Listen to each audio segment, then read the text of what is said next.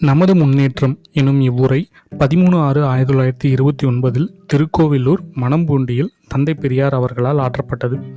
இந்த உரை குடியரசு இதழ் பதினாறு ஆறு ஆயிரத்தி தொள்ளாயிரத்தி இருபத்தி ஒன்பதில் இடம்பெற்றுள்ளது. நமது முன்னேற்றம். சகோதரர்களே நான் உங்கள் ஊருக்கு இதற்கு முன் இரண்டொரு தடவைகள் வந்திருக்கின்றேன். ஒரு தடவை ஒத்துழையாமையின் போது உங்கள் ஜில்லாவாகிய தென்னார்காடு ஜில்லாவில் சுற்றுப்பிரயாணம் செய்த காலத்தில் இந்த மண்டபத்துக்கு எதிரில் பேசியிருப்பதாக எனக்கு ஞாபகம் இருக்கின்றது. இன்னொரு தடவை காலஞ்சென்ற நமது நண்பர் திரு மாரா குமாரசாமி பிள்ளை அவர்கள் இருக்கின்ற போது திரு பிள்ளை அவர்களால் அழைக்கப்பட்டு உங்களூர் வாசிகளாகிய திரு லட்சுமணசாமி முதலியார் திரு கிருஷ்ணசாமி பிள்ளை முதலியவர்களாலும் கடைவீதிக்காரர்களாலும் பெரிய ஆடம்பரத்துடன் வரவேற்கப்பட்டு இவ்வூருக்கு வந்து இதே இடத்தில் பேசியிருக்கிறேன். நான் இங்கு காலஞ்சென்ற எனது நண்பர் குமாரசாமி அவர்களின் குடும்பத்தாரை கண்டு எனது அனுதாபத்தை தெரிவித்து விட்டு போகலாம் என வந்த இடத்தில் ஞானியார் ஆசிரம காரியஸ்தர் திரு வடிவேல் செட்டியாரும் அவரது நண்பர்களும் இன்று இங்கு ஒரு சொற்பொழிவு நிகழ்த்த வேண்டும் என்று கேட்டுக்கொண்டதால் நானும் சம்மதித்து ஏதோ சில வார்த்தைகள் இன்று இங்கு பேச வந்திருக்கின்றேன். நான் இன்று பேச வேண்டிய தலைப்பு விஷயம் நமது முன்னேற்றம் என்பதாகும். இந்த தலைப்பின் கீழ் எதை வேண்டுமானாலும் பேசலாம் என்றாலும் நான் நமது நாட்டு மக்கள் முன்னேற்றம் என்பதை பற்றி சொல்லும் முறையில் மற்ற நாட்டிற்கும் நமக்கும் உள்ள வித்தியாசத்தை முதலில் சொல்லி பிறகு நாம் செய்ய வேண்டியவைகள் என்று எனக்கு தோன்றுவதை சொல்லுகின்றேன். நான் சொல்லுவது பெரும்பாலும் என்னுடைய சொந்த கருத்தும் நான் மனப்பூர்வமாய் சரி என்று உணர்ந்ததுமே சொல்லுகின்றேன். நமது நாட்டை பற்றி முற்காலத்தில் இருந்த நிலை என்பதாக அதற்கு பிரத்யட்ச சாட்சியம் இல்லாத இக்காலத்தில் எவ்வளவு பெருமையாக பேசிக்கொண்டாலும் இன்றைய பிரத்யட்ச நிலையை உணர்ந்து இது நமது முற்போக்கா பிற்போக்கா என்பதை முதலில் உங்கள் ஞாபகத்திற்கு கொண்டு வர விரும்புகின்றேன். நமது நாடு இன்றைய நிலைமையில் விளைபொருளிலும் வியாபார தொழிலிலும் கைத்தொழில் வசதியிலும் இன்றைய தினம் நாம் அறிந்த எந்த நாட்டிற்கும் பிற்பட்டதல்ல என்பதை நீங்கள் ஒப்புக்கொள்வீர்கள். அதுபோலவே மக்கள் வாழ்வில் செல்வத்திலும் அறிவிலும் ஆராய்ச்சியிலும் சமூக உரிமையிலும் அரசியல் உரிமையிலும் பிற்பட்டு அடிமைப்பட்டு இருக்கின்றோம் என்பதையும் நீங்கள் ஒப்புக்கொள்வீர்கள் என்று நினைக்கின்றேன். உதாரணமாக செல்வத்தில் நாம் பிற்பட்டவர்கள் என்பதற்கு மற்ற நாட்டு சாதாரண பெண்மணிகளிடம் இருக்கும் செல்வம் நமது நாட்டு பிரபுக்கள் என்பவர்களிடம் இல்லை. அது மாத்திரமல்லாமல் மற்ற நாட்டு ஒவ்வொரு தனி மனிதனுடைய சராசரி மாத வரும்படி முப்பத்தைந்து ரூபாய் வீதம் என்றால் நம் நாட்டு மனிதனின் சராசரி வரும்படி முப்பத்தி மூணு ரூபாய் ஆகின்றது. மற்றும் பிழைப்பு வசதியோ நமது நாட்டில் வேலை கிடைக்காமல் வாரம் ஒன்றுக்கு பதினாயிரக்கணக்கான மக்கள் வெளிநாடுகளுக்கு கூலிகளாக கப்பலேறுகின்றார்கள். ஆனால் வெளிநாடுகளிலிருந்து நமக்கு முதலாளிகளாகவும் எஜமானர்களாகவும் அதிகாரிகளாகவும் பலர் தினம் இறங்கிக் கொண்டே இருக்கின்றார்கள். அவர்களை கண்டால் நாம் நடுங்குகின்றோம். மற்றபடி அறிவிலும் நமது மக்களின் சராசரி அறிவு தெரிய வேண்டுமானால் நூற்றுக்கு ஏழு பேரே கையெழுத்து போட தெரிந்தவர்கள். பெண்களிலோ ஆயிரத்துக்கு பதினோரு பேர் கையெழுத்து போட தெரிந்தவர்கள். அதிலும் சிறந்த மூடர்கள் என்பவர்கள் பண்டித கூட்டங்களிலேயே பெரும்பான்மையோராக இருந்தால் மற்றவர்களை பற்றி நாம் யோசிக்கவும் வேண்டுமா? ஆராய்ச்சி விஷயத்திலோ எதுவும் இல்லை.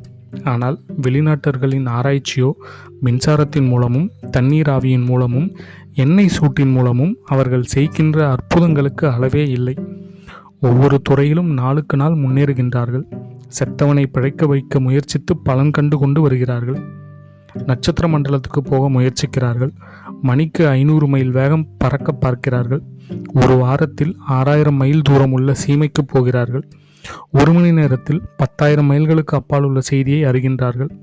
ஒரு பீரங்கி வெடியில் பதினாயிர பதினாயிரக்கணக்கான மக்களை உயிர் வாங்கும்படியான யுத்த முறைகளை கண்டுபிடித்திருக்கின்றார்கள்.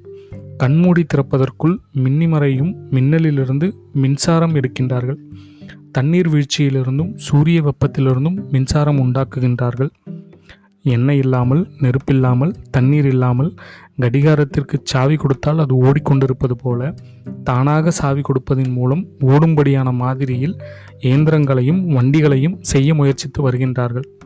ஆனால் நமது நாட்டு ஆராய்ச்சிக்காரர்கள் என்பவர்களுக்கோ என்றால் புல்லிலும் பூண்டிலும் கல்லிலும் மண்ணிலும் கடவுளை தேடி அவைகளுக்கு எப்படி பக்தி செலுத்துவது என்கின்ற வேலையே இன்னும் பலருக்கு ஆராய்ச்சி முடிவு பெறவில்லை. கடவுளுடைய எண்ணிக்கைகளும் பெயர்களும் அவர்களுடைய லீலைகளும் பெண்டு பிள்ளை வைப்பாட்டிகளும் இன்னும் கணக்கு கண்டுபிடிக்கப்பட்டு கொண்டே இருக்க வேண்டி இருக்கின்றது. நாமத்தின் நடுவிலிடும் மஞ்சள் திருச்சூரணத்திற்கு சிவப்பு திருச்சூரணத்திற்கும் உள்ள பெருமை சிறுமை வித்தியாசங்களும் பாதம் வைத்து இடும் நாமத்திற்கும் வளைவாயிடும் நாமத்திற்கும் உள்ள பிரதானங்களுக்கும் உள்ள வித்தியாசம் கண்டுபிடிக்க நமது ஆராய்ச்சியால் முடியாமல் வெளிநாட்டு ஆராய்ச்சி நிபுணர்களின் உதவியை எதிர்பார்த்து கொண்டிருக்கிறது. நம்மை மோட்சத்துக்கு அனுப்ப அவதாரம் செய்த சமயாச்சாரிகள் சரித்திரமும் எண்ணிக்கையும் எப்படி நமக்கு கிடைத்தது என்னும் விஷயம். யாரோ ஒருவர் சொல்வதை நம்புவதன் மூலம்தான் அறியக்கூடும் என்கிற நிபந்தனைகளை ஒத்துக்கொண்டாலும் என்ன சொல்வது என்கிற விஷயம் இன்னும் ஆராய்ச்சியில் இருந்து வருகின்றது. எந்த எந்த பாஷை எந்த எந்த புஸ்தகம் யார் யார் படிக்கலாம் என்கிற விஷயமும் எந்த எந்த ஊரில் எந்த எந்த கடவுளை யார் யார் எவ்வளவு தூரத்தில் இருந்து பார்க்கலாம் கும்பிடலாம் என்கிற விஷயமும் எந்த எந்த வீதியில் யார் யார் நடக்கலாம் எந்த எந்த சாதியார் எந்த எந்த சாதியாருக்கு எவ்வளவு எவ்வளவு தூரத்தில் இருக்க வேண்டும் என்கிற விஷயமும் எந்த எந்த மாதிரி குடுமி யார் யார் வைத்துக்கொள்ள வேண்டும் எந்த எந்த மாதிரி வேட்டி யார் யார் கட்டிக்கொள்ள வேண்டும் யார் யார் எங்கெங்கிருந்து சாப்பிட வேண்டும் என்கிற விஷயமும் இன்னமும் ஆராய்ச்சியிலும் தர்க்கத்திலுமே இருந்து வருகின்றது. மற்றும் ஒரு சாதி ஆணும் ஒரு ஜாதி பெண்ணும் கூடினால் என்ன சாதி மனிதன் பிறப்பான் என்பது இன்னமும் ஆராய்ச்சியில் இருக்கின்றது. நம்மை போன்ற யாராவது என்னையா மற்ற நாட்டார்கள் எவ்வளவோ முற்போக்கடைந்திருக்கும் போது நாம் இன்னமும் இந்த ஆராய்ச்சியில் இருப்பது சரியா என்று கேட்டால் உடனே கோபம் வந்து அடப்போ உனக்கு என்ன தெரியும்? நீ எவ்வளவு படித்திருக்கின்றாய் எங்களுக்கு புத்தி சொல்ல வந்து விட்டாய். மேனாட்டு ஆராய்ச்சி இரண்டு நாளைய வாழ்வு. அது இகத்தை பொறுத்தது. இன்றைக்கு இருப்பவர் நாளைக்கு இருக்க மாட்டார்கள். இதெல்லாம் வாவென்றால் வரும் போவென்றால் போகும். மனிதன் எதற்காக பிறந்தான்? அவன் வந்த வேலையை அல்லவா அவன் கவனிக்க வேண்டும். அதுதான் ஆதிமார்த்தம். மோட்ச சாதனம் என்று சொல்லி ஏதோ ஒன்றை தனக்கும் புரியாமல் மற்றவர்களுக்கும் புரியாமல் பேசுகிறார்கள். யாராவது தட்டி பேசினால் உடனே தோஷம் தோஷம் என்று கன்னத்தில் அடித்துக் கொள்கிறார்கள். எனவே நமது நாட்டு முன்னேற்றம் எப்படி இருக்கிறது? மற்ற நாட்டு முன்னேற்றம் எப்படி இருக்கிறது என்பதை இதிலிருந்து யோசித்து பாருங்கள். பொதுவாக நமது மக்கள் முதலாவதாக நூறுக்கு ஏழு பேர் தான் படித்திருக்கின்றார்கள் என்பதை ஒப்புக்கொள்கின்றீர்களா?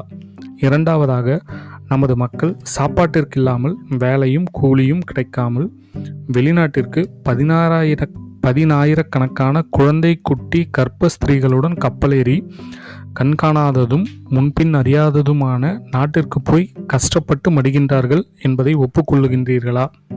மூன்றாவது மனிதனுக்கு மனிதன் இழிவாகவும் அவமானமாகவும் கருதத்தக்கபடி கீழ் மேல் சாதி பிரித்து பஞ்சமன் என்றும் மிலேச்சன் என்றும் சூத்திரன் என்றும் அழைக்கப்படுவதும் சமூக வாழ்வில் சுயமரியாதைக்கு ஈனமான நிலையில் தாழ்த்தப்பட்டும் கொடுமைப்படுத்தப்பட்டும் இருக்கின்றார்கள் என்பதை ஒப்புக்கொள்ளுகின்றீர்களா? அப்படியானால் இந்த நிலைமை இப்படியே வைத்து கொண்டிருப்பதால் நமது நாடு முற்போக்கு அடைய முடியுமா என்பதை நீங்களே யோசித்து பாருங்கள். இவைகளை திருத்தி இந்த வழியில் வீணாகும் செலவுகளை மற்ற நாடுகளைப் போல கல்விக்கும் ஆராய்ச்சிக்கும் தொழிலுக்கும் செலவிட வேண்டும் என்று சொன்னால் அதை நாத்திகம் மத தர்ம விரோதம் என்று சொல்லுகின்றார்கள். இது நாத்திகமா மத விரோதமா என்பதை நீங்களே யோசித்து பாருங்கள். மற்ற நாட்டாரின் ஆதி ஆத்திகமும் மத தர்மமும் அவர்கள் நாட்டில் நூற்றுக்கு நூறு பேரையும் படிக்க வைத்து அவர்கள் அத்தனை பேருக்கும் தாராளமாய் தொழில் சம்பாதித்து கொடுத்து பிச்சைக்காரர் என்பவர்களை தங்கள் நாட்டில் இல்லாமல் செய்து ஆராய்ச்சியின் மூலம் நாம் இன்னது என்று கண்டுபிடிக்க முடியாத மாதிரியில் அற்புதங்களை கண்டுபிடித்து வெளிநாட்டு செல்வங்கள் எல்லாம் தங்கள் நாட்டிற்கே வரும்படி செய்து கொண்டு மத தர்மமாக நமது நாட்டில் பள்ளிக்கூடமும் ஆஸ்பத்திரிகளும் மருத்துவ உதவிச்சாலையும் அனாதை பிள்ளைகள் பாதுகாப்பு நிலையமும் கட்டி தீண்டாதர்கள் சண்டை சட்டசபை மெம்பராகவும் மந்திரிகளாகவும் தக்க மாதிரியில் கல்வியும் உத்தியோகமும் கிடைக்கத்தக்க மதமாற்ற ஸ்தாபனங்களும் ஏற்படுத்தி அதற்காக கோடிக்கணக்காக செலவு செய்து வருகின்றார்கள். இதை நீங்கள் தயவு செய்து நன்றாய் கவனித்து பாருங்கள். நாம் இப்படியே இருந்தால் முன்னேற முடியுமா? மற்ற நாட்டார்கள் முன்னிலையில் மானத்தோடு வாழ முடியுமா?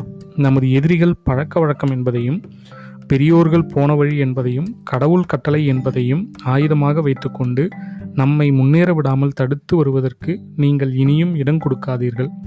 உங்கள் புத்திக்கு சரியென்று பட்டதை தைரியமாக செய்யுங்கள். அது நாத்திகமானாலும் மகாபாதகமானாலும் கடைசியாய் ஒரு சிறிது கூட அந்த பூச்சாண்டிகளுக்கு பயப்படாதீர்கள்.